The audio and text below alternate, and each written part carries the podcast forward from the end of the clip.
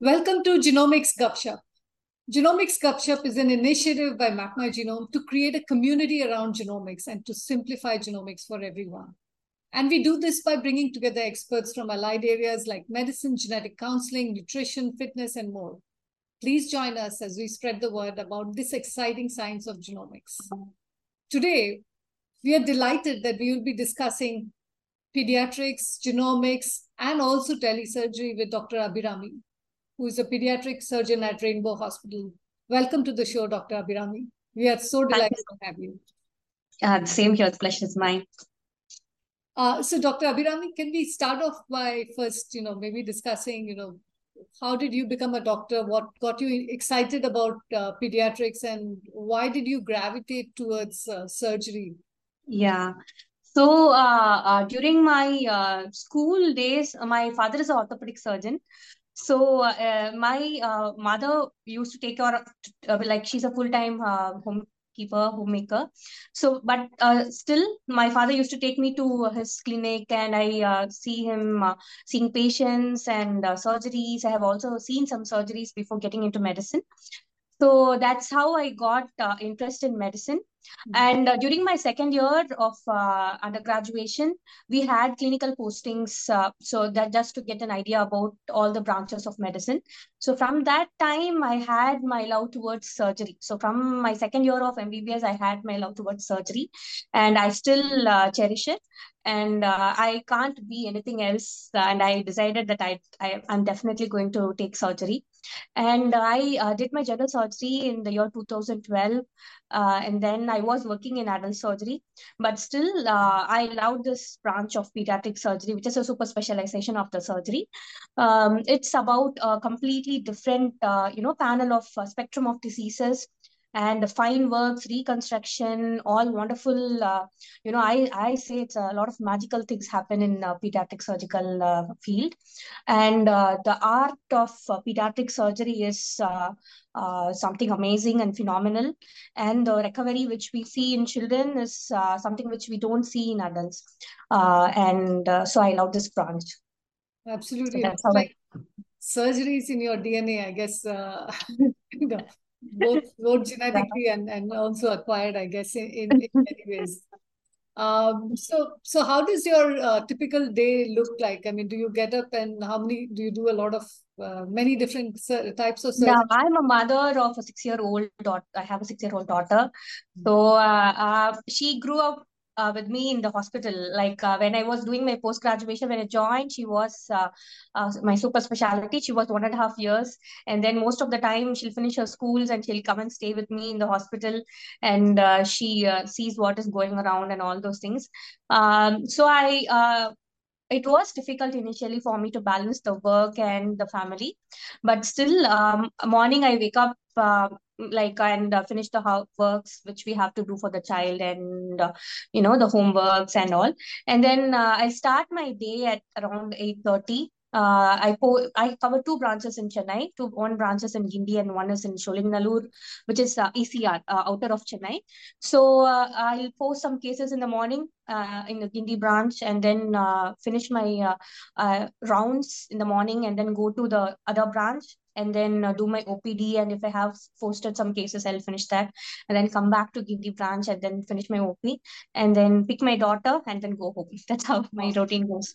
Yeah seems like a very busy busy kind of uh, busy schedule that you have yeah yes so i'm sure there is no typical surgery that you do but are there some things that you sort of uh, look at in terms of just you know the kinds of surgeries that you one enjoy doing or or what you normally come across yeah, so I enjoy doing a lot of urological. Uh, pediatric surgery is also pediatric urology, and uh, we see a lot of urological problems arising. That too in recent times after after the COVID and the lockdown and all, are a lot of uh, issues with the bladder and the bowel in children. So we see a lot of urological conditions, and I enjoy doing urological reconstruction procedures, and also um, you know some acquired reasons also. Uh, I, I I really enjoy urological procedures. I, I think that's a, I think an important and uh, a difficult thing as well. But I guess you know, like you mentioned, I think you know when you are when you do solve these uh, problems, I think the the kind of uh, you know I guess enjoyment that you get in yeah the job satisfaction is really high in pediatric surgery because this is one field in which the patients which we treat are going to live more than us. They have a lifespan more than the treating doctor and uh, uh, they are going to live with what we have created which is an amazing thing which not the other branch people get. Uh, so that is one amazing thing about, about the pediatric branches all the pediatric branches i uh, i mean to tell in this. Uh, so when you're doing like a, a, a regular, uh, like a, an adult surgery versus a pediatric, clearly, obviously, one is clearly that they are going to live longer. But are there other things that you have to be much more mindful? I mean, their sizes are much smaller, right? So yes. Uh, so uh, the training itself was different uh, from adult surgery because uh, I had experience of four years after uh, finishing my master's in surgery. I was working with adults, and after that, I came into this field. Initially, uh, the sizes were very small. It was like a more like a size of a palm. Um, premature babies, which you we used to operate for conditions. Some conditions has to be got uh, we have to operate at uh, day uh, 18 hours of life or day one, day two, and all. So I was little, uh, you know, handling the tissues were different, and we need to use the something called as a microscope uh, to operate uh, in children, that too mainly newborns, and the instruments were different. Handling the instruments were different, and um, definitely handling the baby itself. since I was a mother, I just had my baby that time. I was used to handle the newborn. Otherwise, it would have been very difficult. That too, uh, if uh, um, who doesn't have an exposure to children, like an adult surgeon who's going to handle a baby, uh, the, handling the baby, like lifting the baby itself is going to take a long time to learn.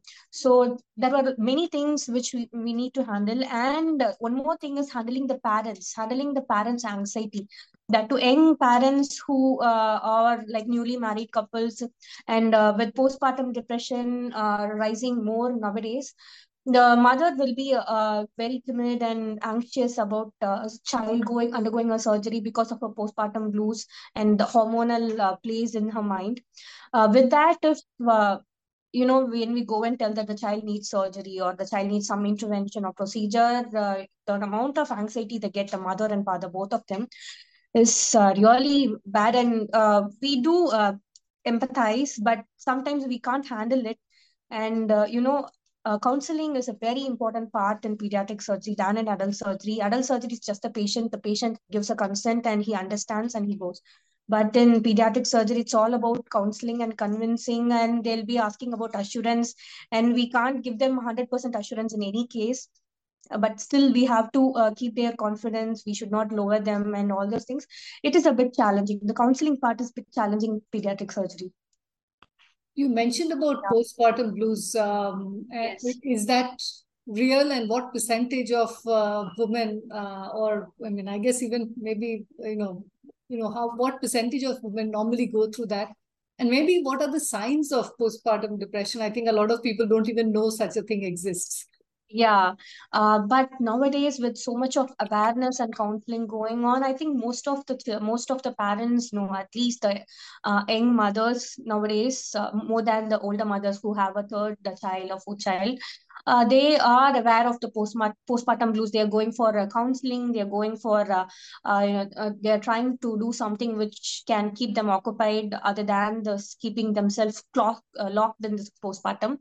but the thing is, pediatric surgery is something who, whoever, like even a 10 year old child, if I'm going to tell that your child needs a surgery, the mother is like, a 10 year old child is very big for us, but she'll be like, in a small kid, is just 10 years, how can you operate him and all those things. But in newborn, months that too in the first child the postpartum blues are more and uh, that too if the ch- child is uh, in the nicu uh, separated from the mother the child is not able to feed uh, from the mother properly the bonding is less uh, i i feel the postpartum blues are more with those mothers. And uh, some mother i have seen they are just blocked whatever we say uh, we doesn't even know that they are listening.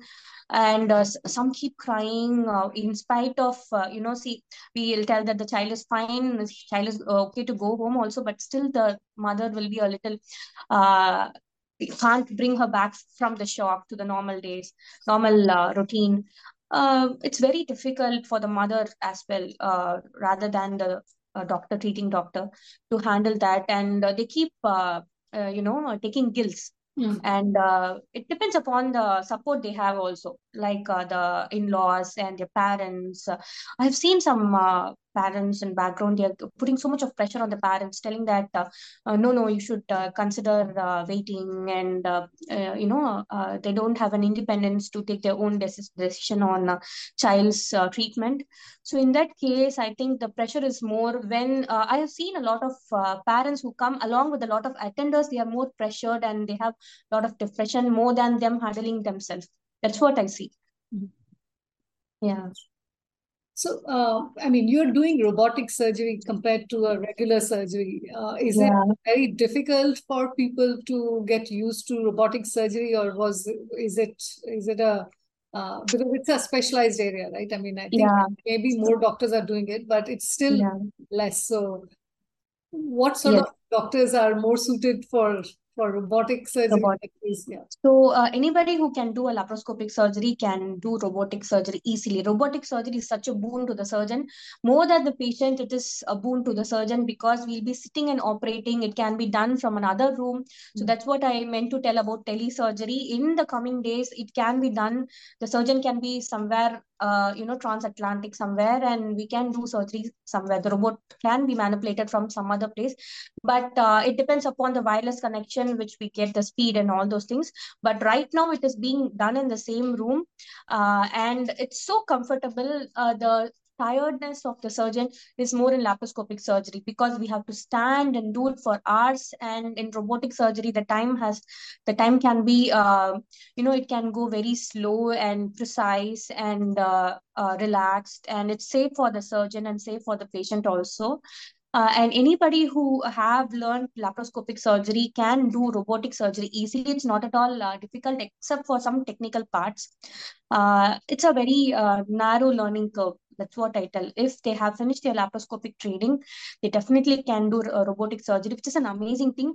Only problem in India is uh, robots are very, uh, very uh, little uh, less number compared to the West because of the price, because of the cost, um, and uh, it needs a lot of space. The robot needs a lot of space in the OT. So that's the only thing, but it has a lot of advantages except for the you know the pricing uh, like the child can if uh, in laparoscopic surgery the child is go going home in three or four days the child can go home in one day even for a major surgery. And i suggest robotic surgery only for major surgery because if it is done simply by laparoscopic surgery then we can uh, go ahead with laparoscopic surgery but uh, robo is for the major surgeries. Like uh, nowadays cardio cardiothoracic surgeons are using robo for uh, bypasses which is being very simply done uh, by the robo. In chennai they have started uh, robotic uh, you know, bypass surgeries in Apollo, and there's a hospital called Curie where they do urological procedures. And in oncological procedures, I see a lot of use in robos to, uh, you know, uh, the magnification view which the robot gives, gives. Uh, that's not much in laparoscopy, and the 3D view and the feel of doing the surgery. And it's really an amazing uh, invention, the robot. but still, I feel it takes a decade or at least half a decade for the robot to come uh, to into play, just like laparoscopic surgery. And I think there's a future for robotic surgery, and it's a, it's an amazing field. It's an amazing field which is going to uh, benefit both the uh, patient and the surgeon. Do you think at some point AI will uh, will be able to do? I mean, can we make robots that can actually figure out everything or or do uh, actually the robo which we use is not a proper robo. Robo is uh, you know it should have an artificial intelligence it should diagnose and do. That's not uh, happening now. It's just a master slave manipulator which we are using because we are going to sit and do something which the robo is going to just reflect it on the patient so what movement we do is the robo going to do on the patient. Uh, and if we remove a hand, the uh, robo is just going to uh, stun and stop doing. So it's more than a robo, it's just a mass, master slave manipulator is the word which they give for the robo nowadays.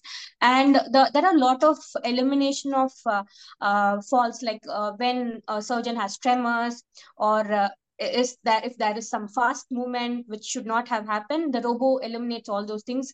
And uh, those are all a very uh, amazing uh, uh quality and property of the robotic surgery. And it's a very uh, nice movement. It's like a dance when we uh, operate in the robo. It's like a fluidic movement and the active activities which that arm, robotic arm gives when we act is, it's like a, a art and we can't stop doing it when we do it when we start doing it, we can't stop doing it. It's just an art and an amazing feel when we work in the robo. I think you clearly love love doing your surgeries. You can see you can see that. Um, yeah. So how do you use uh, genomics in your you know day to day life? Is there something that is used, or are you mostly focused around you know that that yeah get, uh, genomics and pediatric surgery is there's a lot of uh, uh, there is a lot of uh, you know we use genomics in oncology pediatric oncology and then we use in uh, genetic counseling and uh, even antenatally they do some geno- genomic testing to rule out downs and all those things and for uh, for parents for example i'm telling you a scenario about there's something called as congenital hypoventilation syndrome where the child will be born with a diaphragmatic palsy so that is a, a, condition where the siblings can also get affected. If the child dies because of condition, then the parents are sent for a genetic counseling where they get tested for the genes and uh, uh, you know the how how much uh, of probability of getting the same condition in the next sibling. In that uh, counseling part, gene play a very important role and in oncology also the prognosis of that kind of uh, uh, example we have neuroblastomas in uh, children so depending upon one specific gene called as N-myc gene uh, it differs the prognosis of the child. If that gene is present and positive the prognosis is going to be bad. The child is going to have a lot of spread and we uh, expect a lot of uh, uh, you know we have to add some more uh, types of treatment for the child. So genes definitely play a lot of role in uh, pediatric and even surgical conditions, a lot of surgical conditions which uh, which with which the children are born with, a lot of genes are associated. Even one gene can, uh, you know, we call it as a syndrome. Like four five conditions because of a gene which is present in the same child uh, some child will have some uh, deformity of the esophagus. They have the same uh, deformity in the anal region and renal re- renal anomaly. All together we call it as syndromes or all the syndromes are associated with the genes. So if we can detect the gene and there are something uh, called as gene imaging nowadays it's coming into play so if it is going to come, it's going to make a, a very huge difference in pediatric surgery. And it is very important. Genetic counseling is also important for the children, for the parents to plan for the next sibling and all those things. Yeah, Teams to yeah, absolutely. I think you give some really amazing examples of where it has been used because a lot of times I think people think that, you know, wh- why do I need to do this test anyway? They're going to be, you know, yeah. Even in adults even in adults brca is a very uh, famous gene uh, and if the uh, uh, parent or sibling is having a positive gene and i suggest they have it's just a saliva sampling for the genetic testing brca and if they're going to give uh, and if they know that they are negative for the gene they can be a little safe but still they have to undergo the annual checkups and all those things. But still uh, it does give a lot of uh, you know uh, uh, prevention and education about the same condition to avoid or restrict themselves from taking uh, all those things or undergoing all those things except for you know some people will sit and keep uh, being anxious whether I'll get the same condition what my mother had and all those things. So ge- uh, genetic mapping and genomics are uh, going to help them a lot about it. A lot of times, I think people are worried that if you're diagnosed, then you will get it. And I, I keep telling them that when you yeah. do know, I think information Yeah, education uh, helps in prevention. That's what I uh, I feel. If you want to prevent a disease like how with COVID, we uh, got a lot of education, which is helping now also because of the swine flu breakout and a lot of uh, you know infection going on that too in children if they follow the same protocols what they have done for the covid it's not going to spread so much so i think education is very important in prevention yeah i think most people don't think don't think so much and they think yeah. they're only looking at one part of you know what is there and i think if we can create awareness especially among the you know people who are planning to have babies or have young babies i think that is so important to understand because it yeah. can actually change the course of your entire life not just yes. not just something that you do at the end of life, but I think you are pretty much their whole life depends on on on those interventions that you make at this early age. Right? Um, so uh, you know, I also noticed that you're very active on Instagram and, and create a lot of uh, great content over there for kids and newborns. So yeah. you uh, how did you start uh, you know creating this? I mean, we talked about education. Is that yes. Is that what drove you to creating this content or? Yeah because i see a lot of uh, you know people doesn't know about this branch. Pediatric surgery has been a hidden branch which only very few pediatricians know. And i frankly tell that in my undergraduation when i was doing mbbs i was not at all aware of this branch. I could have pursued it as a six year course also if i have known it. Uh, because of the ignorance i didn't uh, i don't know about this branch. And I, when came came into this branch i was like so much of things are there in pediatric surgery. It's so it's a, a whole uh, new world or a different spectrum of disease which uh, no adult surgeons will know. I've seen people taking their newborns to a surgical gastroenterologist uh, and handling the child is very different from handling an adult. And for them also they would have seen a lot of a different spectrum of disease which they see in adults and not in children. And i uh, i thought that people should know about pediatric surgery and what we do and what they can we uh, deal with traumas accidents burns and uh, you know a lot of kitchen accidents happen nowadays. All those things uh, people has to know. And it's uh, it depends upon the, the treatment goes to the future of the child which they have to be aware of. So everybody know about pediatrician. Of course everybody knows about vaccination pediatrician but that much of awareness is not in this field. That's why i created the uh, page. I hope it's helping. I keep getting questions from a lot of uh, patients. Even if uh, I'm doing in Tamil because I'm doing it in Tamil Nadu. I'm practicing Tamil Nadu, but still, uh, last week I got a query from a German um, she uh, sent me a picture of her child having some tumor in her uh, in the child's arm seven week old child.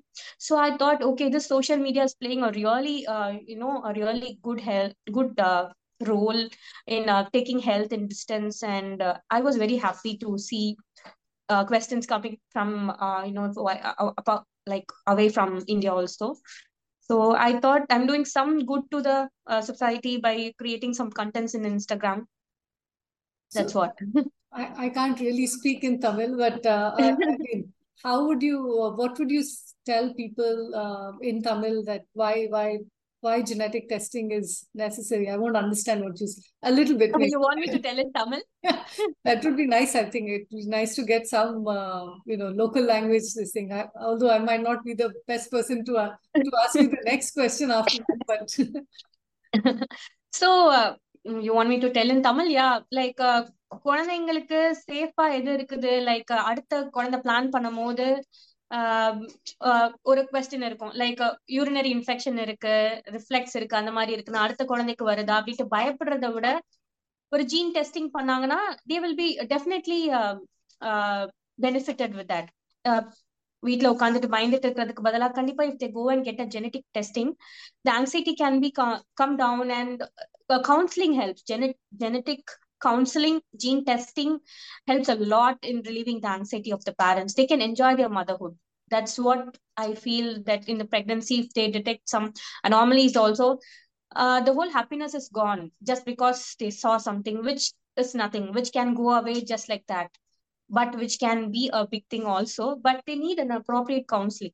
I, agree. I think you, we can't, I guess, emphasize more on genetic counseling and also other, I mean, any form of counseling. I think uh, I, I also still remember I've had two babies, so it is uh, it is not an easy uh, task and i think especially the first child the second yes are a little bit more relaxed i think by the time uh, but are you seeing any trends lately, uh, you know, around certain kinds of cases? Is there something that you feel that has changed over the last, uh, since you started practicing or, or it is pretty much uh, has been yes it, it, it is changing. It is changing because uh, uh, some conditions like hirschsprung's disease and all those things the parents themselves will tell that i also had this condition in my uh, uh, childhood. I got operated uh, so i think i have to go for the counseling or testing for my next when i plan for the next sibling. So i see parents like that. That too when i was in training in hyderabad i see a lot of intelligent parents they come themselves and they ask should we go for counseling? Should we get this tested and all those things.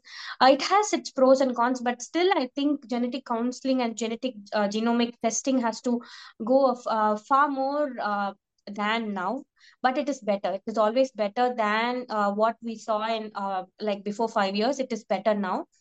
People are getting aware of it. I hope in a decade or 5 years people will know more about genes and its importance so it and get benefited recently met someone who uh, at a conference and he said, uh, you know, I and I just said I'm from Map, you know, from Map My Genome, and then he said, oh, that's so interesting because my daughter just came to me and said, for my 17th birthday, I know what I want to do and, and I want to map my genome. And, uh, so he said that it's, uh, he, he said he was not as aware as the children were, you know. So I think one, one is that I think by the time I think, uh, you know, we started a long time back and today I think uh, awareness is definitely much, much more than we saw uh, then. But I think, you know, maybe in the next five ten years, I think a lot of the younger children will grow up into, uh, you know, and then they're much more open about uh, information yes. and data and, and what to do about it because I think they've grown up in that environment compared to, let's say, somebody yeah. who's currently 60, 70 years of age. I think it's harder for them to uh, maybe not that's not the norm. It's it's more like you learned because you you wanted to learn. Right? yes. So um i just you know maybe wanted to ask you something you know in in in uh, in your own words how would you define prevention? You know is there you know is there some specific way that you look at prevention? Prevention is always with education and prevention is better uh, than cure that's as always said. But education is very important in prevention uh, people need to know how to prevent. So that is very important. I think that is happening a lot more in social media and uh, also in uh, internet and uh, in the papers and people are getting aware about it. So i think i define uh, prevention is uh, with education. Absolutely. I think you're absolutely correct. So I know you're dealing with, with, with children and, and very young and newborn ch- children. Uh, what is the secret of healthy aging according to you? Uh, I define healthy aging more than the physical health. Physical health is important, of course, but it comes from mental health, which is very important. So, in a day, if you have your own time, you should always, and especially for mothers, where, when they're going to be with the child 24 into 7, young mothers, new mothers, they have to have their own time, at least an hour of happy time it's all about happiness. It's about happy uh, living. If you're going to live for 100 years with no happiness i don't ha- i see any uh, uh, purpose of life. The quality of life depends upon your mental health and you know happiness is all uh, what you need. Have fun and uh, have your own time family time. Don't keep uh, stressing yourself over something which is not going to help you. So that's how i um, happy aging is definitely healthy aging absolutely. No you are you're you're absolutely right. I think if you are if you are um, mentally happy i think you know lots of other things also fall into uh, into being and, and uh, when you're happy mentally i think your physical health will automatically automatically come under your control. Absolutely. So if you are depressed or stressed and if you don't like your environment you're going to stress yourself staying in that environment then your physical health is definitely going to go for a toss. So that's what i believe Great. And and how do you define digital health? I think now there's a lot of different definitions, but we'd like to understand from you what. So uh, from uh, COVID time, I think digital health um, uh, played a, a, main role. Uh, we started doing online consultations and then uh, you know uh, we do consult patients from uh, oman and uh, gulf and uh, you know germany and all those things. So it's an amazing uh, tool but it has its own disadvantages. Like we can't see touch the child examine the child. So we have to that in surgical field we have to examine the child touch the child and see what is happening. So we ultimately end up in calling a lot of patients, but there are some con conditions which can be treated by, uh, you know, telemedicine also. Uh, and uh, digital health that to telemedicine is going to help a lot in teaching we uh, we had a lot of uh, virtual conferences teaching which uh, if it is not happened and virtually we would not be able to uh, attend it physically like if it is happening in some, some somewhere in england or somewhere around in switzerland or somewhere we we uh, can't expect us to ourselves to take so much of break and go there and come. But when it started happening in zoom and all those things a lot of conference i was able to attend update. And uh, even now in surgery if i have some doubts i'll call my boss who's in hyderabad and uh, he'll be happy to help me. And all those things are um, uh, advantages of digi health. And even in robotic surgery uh, when i went for the fellowship they said uh, teachers will be able to teach you and uh, watch you from some from their hometown. Even if they're old or retired they can watch it from their house. So what we are doing and they can correct us which is a very great uh, you know uh, insight. If it comes in the future it's going to be very helpful for the for the uh, patients and the surgeons young surgeons also uh, it's a it's an amazing thing but it still has disadvantages I, I think a lot of people who are watching this will all want to become pediatric uh, surgeons. That's my pleasure. Still, uh, people when in Instagram, uh, I do get messages like "eng," uh, you know, plus two people, uh, plus two uh, students will be asking that I NEET to take uh, medicine and some medic medical after uh, writing the need, they'll be asking, can I take surgery? I'm a girl. Uh, there are so much of uh, uh, myths about a girl taking a taking a, sur a surgery field. Uh, uh, it happy to take and all those things? They'll be asking. I'll be like, please uh, go ahead if you want to take surgery, just take it. Don't change your decision depending upon others, um, you know, inputs. So I I I think Insta page is doing a lot of uh, uh, help to the community.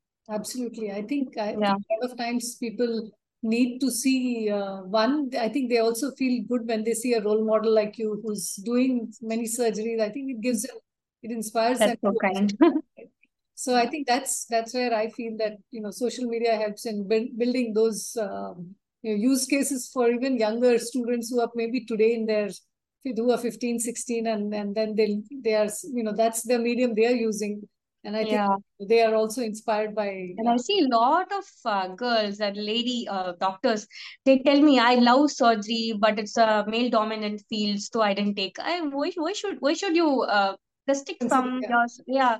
It's an amazing field, and it's an amazing field for pediatric surgery. It's an amazing field for uh, uh, surgeons like lady surgeons. I have lot my bosses. We have I have five bosses, and three are uh, girls, ladies and uh, they they do amazing uh, amazing uh, you know they're very good with handling the patients parents and uh, the surgeries definitely. I'm so happy that i had such a team because i'm a single student and i had so many like five six bosses and i have been pampered and uh, they taught me so well. And i still have my gratitude. I, I keep telling like i'm so grateful to have uh, those people as my bosses so more than 60% of your uh, surgeons who taught you were also women. So yeah, it's a good number to uh, for people to yes. know. Yeah. so um, is there anything else you'd like to say? Otherwise, I'll move on to the rapid fire round after that. Yeah, we can. we can move to the rapid fire. Yeah, yeah. Uh, so are you a morning person or a night person? I'm a night person. Okay, great. I'm also a night person. So most people are morning people. Uh, no. What is the most common complaint about you by your friends? Unavailability. Uh, and if you did not become a pediatric surgeon, which I don't think you would have become because you seem so passionate about it, what would you have yeah. chosen? I don't know. Surgery is the only thing which I had. I was like a horse going towards a surgery. I don't have any other option. okay. Uh, what are your, uh, uh, do you have any other hobbies that? Yeah. Oh, no. So you are fully, completely and 100% uh, devoted to your uh, surgeries and your child, I guess. Yeah. uh, yes, she complains, but uh, she's also interested in uh, traveling along with me she used to travel uh, for both the branches and uh, she'll also enjoy. She used to sit away. Only thing is she can't enter the OT, but she has been till the entrance of the OT waiting there and all. That's great. We have another yeah. another another surgeon in the making, I guess. I uh, that's up to her. Yeah. She's really interested. I'll be happy to, uh, you know. Hmm. So, is there something you would like to do less of, and something that you would like to do more of? Um, yeah, more often is of, of course surgery. I love doing surgery. The high which I get after doing a proper surgery and talking to the parent is like coming out and telling the parent everything went fine. That's the best high which I can get. Uh, that's with every surgeons. And uh, less often, uh, I'm a little introvert person, but still, uh, after my Insta page, I started loving to talk. I don't like talking much. Uh, I'm not a. I don't talk over phones for a long time and all. So that's one thing. But still, I, I started loving to do that also. I just talked for 40 minutes just now. no, I love uh, I love this conversation. This is my first interview and I just love and I, I'm so thankful that you invited me to this platform. Uh, I was able to talk more about pediatric surgery. And even if some 20 people know about this branch, I'll be very grateful to you through this uh, I think people need to know about this branch. It's a wonderful branch, amazing branch, and it's uh, going to do so much help to the children. Absolutely, I, I fully agree. And uh, it's it is so nice to see that you're using a lot of the genetics in in act, in your actual practice as well. Yes. I think that's another area, you know, like pediatric surgery. I think we still need to create a lot more awareness about genetics. Yes. Yeah. Value. Um, and I think we've seen well, probably the most acceptance among the OBGYNs, uh, pediatrics uh, community, as well as, you know, oncologists. And, and now I think we're starting to see that happen in, in many other fields as well. But yeah. if you had to change something in the medical syllabus, um, you know, would you be, do you think that it would make sense to actually add some genetics courses within those within the syllabus? Yes. Because I think one big challenge is, um, you know, for a lot of them, they never were taught this in, in their yes. education. So I have a friend uh, who he is uh, doing his uh, genetic imaging PhD in Cambridge. He uh, did MBBS with me. And when he talks about genes, I think I was thinking, okay, genetics has so much role to play in pediatrics, but he talks about, uh, you know, um, uh, cardiological problem in older age and he says so much of things about genetics in that age.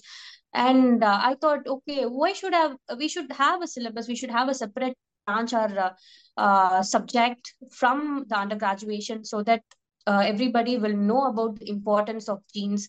And if we know something about the genes and a lot of things are preventable uh, when we educate ourselves about the genes uh, which is connected to this disease, a lot of things are uh, preventable. We can counsel the patient or parent, and uh, I think mm, the regular checkups should add gene uh, imaging and gene testing uh, to their regular checkups. Like women, malignancy checkups should also add BRCA one and two to their panel so that's what one thing which I like to change uh, in the syllabus.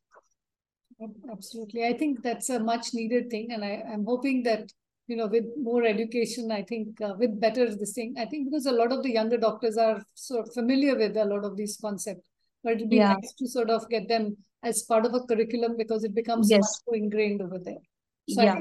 we are trying to do our best to simplify as much as we can um, you know, one of the other things that we found was that uh, when we did the Medica map, which is more a, a report on about 165 drugs, um, we said mm-hmm. let's make it such that you know it's just green, orange, and and red. Uh, so at least it's clear that you know standard dosage will work, not work. Whether you have a you know if it's a red light, if there's some alternate treatment for that person, uh, at least you know we give the right guidelines but i think there is nothing better than you know like you mentioned when you have your teacher tell, telling you that something is wrong for instance yeah.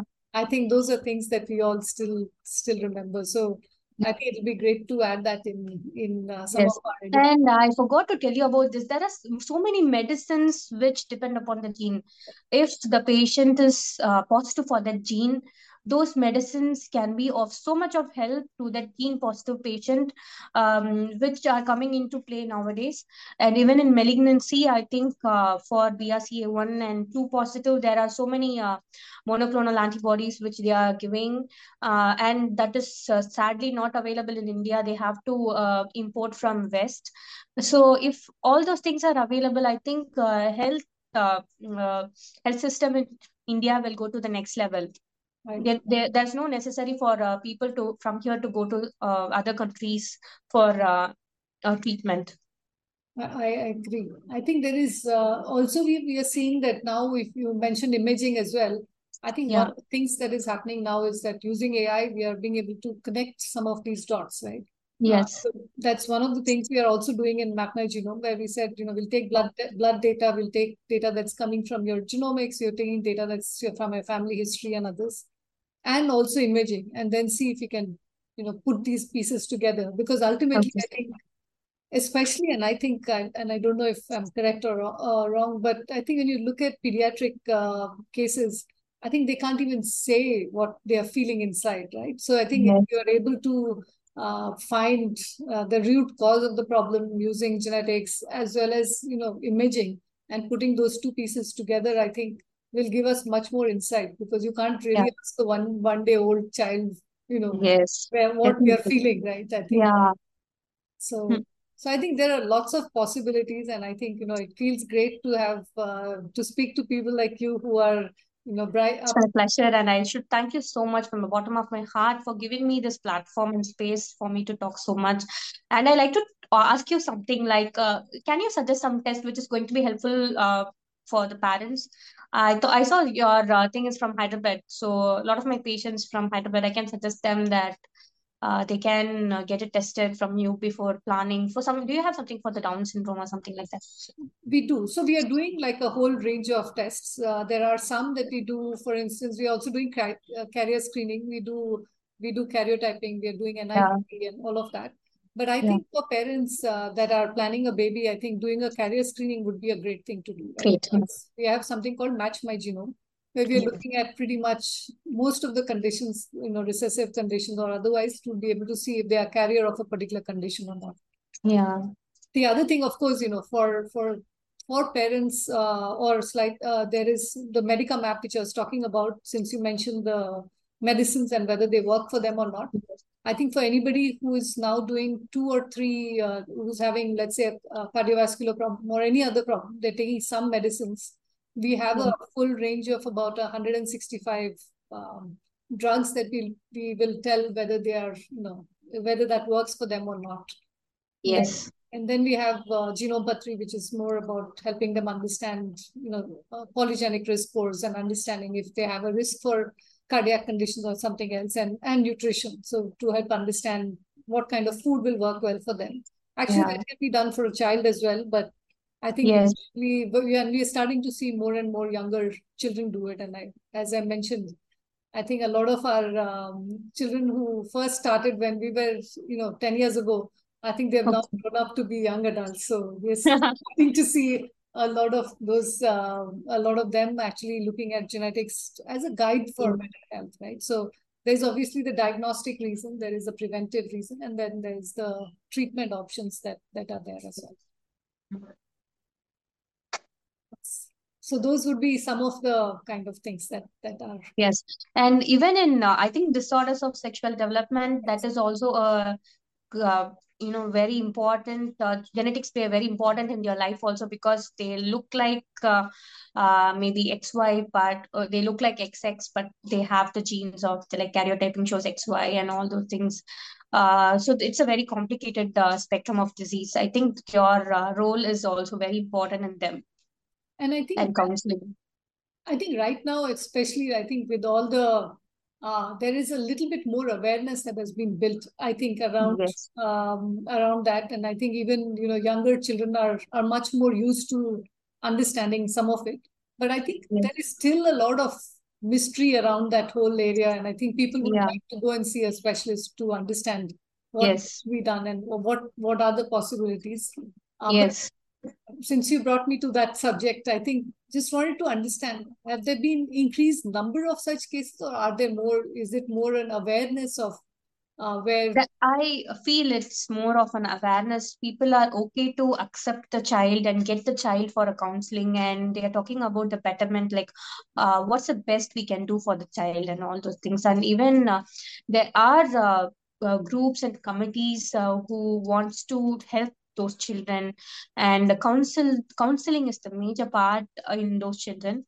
And uh, there are uh, many surgeons who go, uh, like who are completely into it and they do reconstructions to make them feel the uh, better they can and all those things.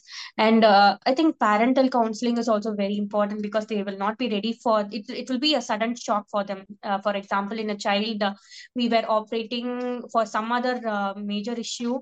We came to know that child is uh, in the spectrum. And when we went and told the parent that surgery went well but we found out this happened in your child it was a major shock for the mother.